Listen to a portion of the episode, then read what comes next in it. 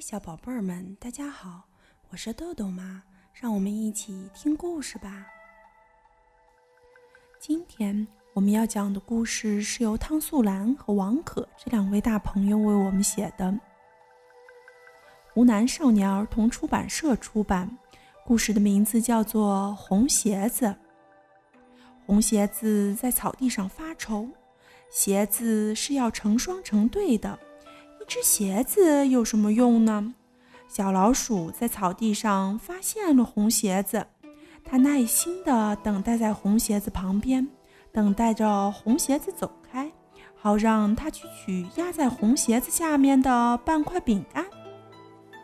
谁知道从早上等到晚上，这只红鞋子还是一动不动。小老鼠不耐烦了，气呼呼地说。你打算什么时候走啊？再不走，我可要冻粗了。这是一只文雅的鞋子，从来不知道冻粗是什么意思。红鞋子问：“冻粗是什么呀？是不是一种特别的舞蹈？跳舞可是我的特长。”小老鼠朝城边一棵夜来香猛踢一脚，踢得夜来香的花瓣像雨点一样落下来。就是这样的舞蹈，你要不要见识见识？小老鼠说。红鞋子吓一跳，朝后退了几步。小老鼠捡起饼干，吹着口哨，摇头晃脑地走了。嗯，你上哪儿能带上我吗？我不想独自待在草地上。我以前从来没有一个人待过。红鞋子说。我可是一个人待惯了。小老鼠说。我要回家了，你不回家吗？我的家在远处。我是一只被人遗失的红鞋子，夜里没有伙伴在一起，我会害怕的。红鞋子快要哭出声了。是吗？我对鞋子的事情知道的不多。小老鼠说：“我自己嘛，不管是在外面还是在家里，从来都是一个人，只要不碰上猫。”我就看没什么可怕的。这时候天已经黑下来了，月光照在草地上。红鞋子说：“我不怕猫，我怕孤独。”小老鼠不知道什么是孤独，他问：“孤独是什么样子的？”红鞋子想了想，回答说：“孤独就是心里空空的。”心里空空的，不对吧？你是不是想说肚子空空的？小老鼠告诉红鞋子。那不叫孤独，那叫饿。不，我不饿。红鞋子说：“那你也吃饼干吗？”小老鼠试探地问：“我当然不吃饼干，我只吃鞋油。鞋油是美容食品。”红鞋子说。听红鞋子这么一说，小老鼠松了一口气，大方地说：“你想跟我回家，那就跟着吧。”红鞋子跟着小老鼠走过草。来到小老鼠家里，夜深了，红鞋子睡不着，它在想念另一只红鞋子。小老鼠，你睡到鞋子里来好吗？红鞋子轻轻地说。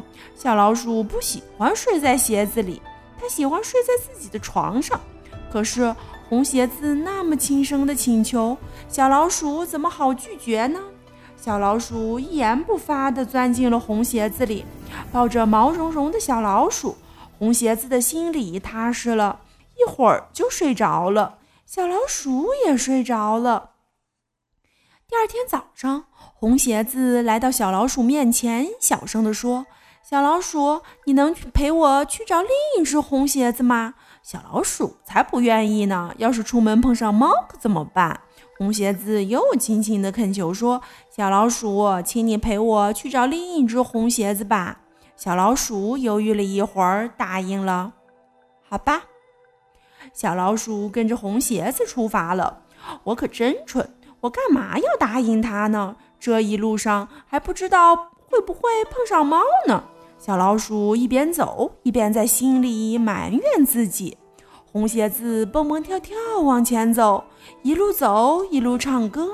小老鼠跟在后面提心吊胆。他俩走了很远的路，终于来到了城里。一只大黑猫趴在一栋房子的门廊下，眯着眼睛晒太阳。哒哒哒哒哒哒，是谁在唱歌？大黑猫睁大眼睛，它还没看清楚究竟是谁在唱歌，倒先看清楚了跟在唱歌着后面的小老鼠。岂有此理！一只小老鼠竟敢在我鼻子底下走来走去，简直无法无天！大黑猫胡子都气歪了，一猫腰像一道黑色闪电射向小老鼠。红鞋子往前一蹦，硬硬的鞋帮撞到大黑猫的脑门上，大黑猫喵呜一声惨叫，重重摔回门廊下。呀，不得了！天上的星星一颗接一颗，像雨点一样砸下来。大黑猫抱着脑袋，喵喵喵叫个不停。听到门外的动静，一个小女孩跑了出来。怎么回事儿？小猫咪，小女孩把大黑猫抱在怀里。这时，她看见了门前的红鞋子，兴奋的脸都红了。红鞋子，红鞋子，这是我的红鞋子。女孩一只手抱着大黑猫，一只手捡起红鞋子，回到屋里去了。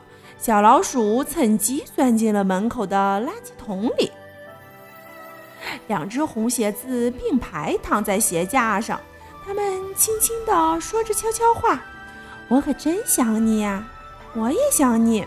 是一只小老鼠陪我回来找你的，应该好好谢谢那只小老鼠。”是呀。应该好好谢谢他。两只红鞋子轻轻说话的声音非常好听。小老鼠躲在垃圾桶里，静静地听着。夜里，这只垃圾桶被运到了城外。小老鼠从垃圾桶里爬出来，踏着银色的月光，慢慢朝森林边的树皮小屋走去。他的心里有了一点儿空空的感觉。这感觉和饿了还真不是一回事儿。他头一次发觉，独自走在路上原来这么安静，简直太安静了。他想，要是这会儿树皮小屋里有另一只小老鼠在等着他回家，那该有多好啊！好了，今天的故事就讲到这儿吧。小朋友们，别忘了让爸爸妈妈关注我们哦！一本一景一世界，拜拜。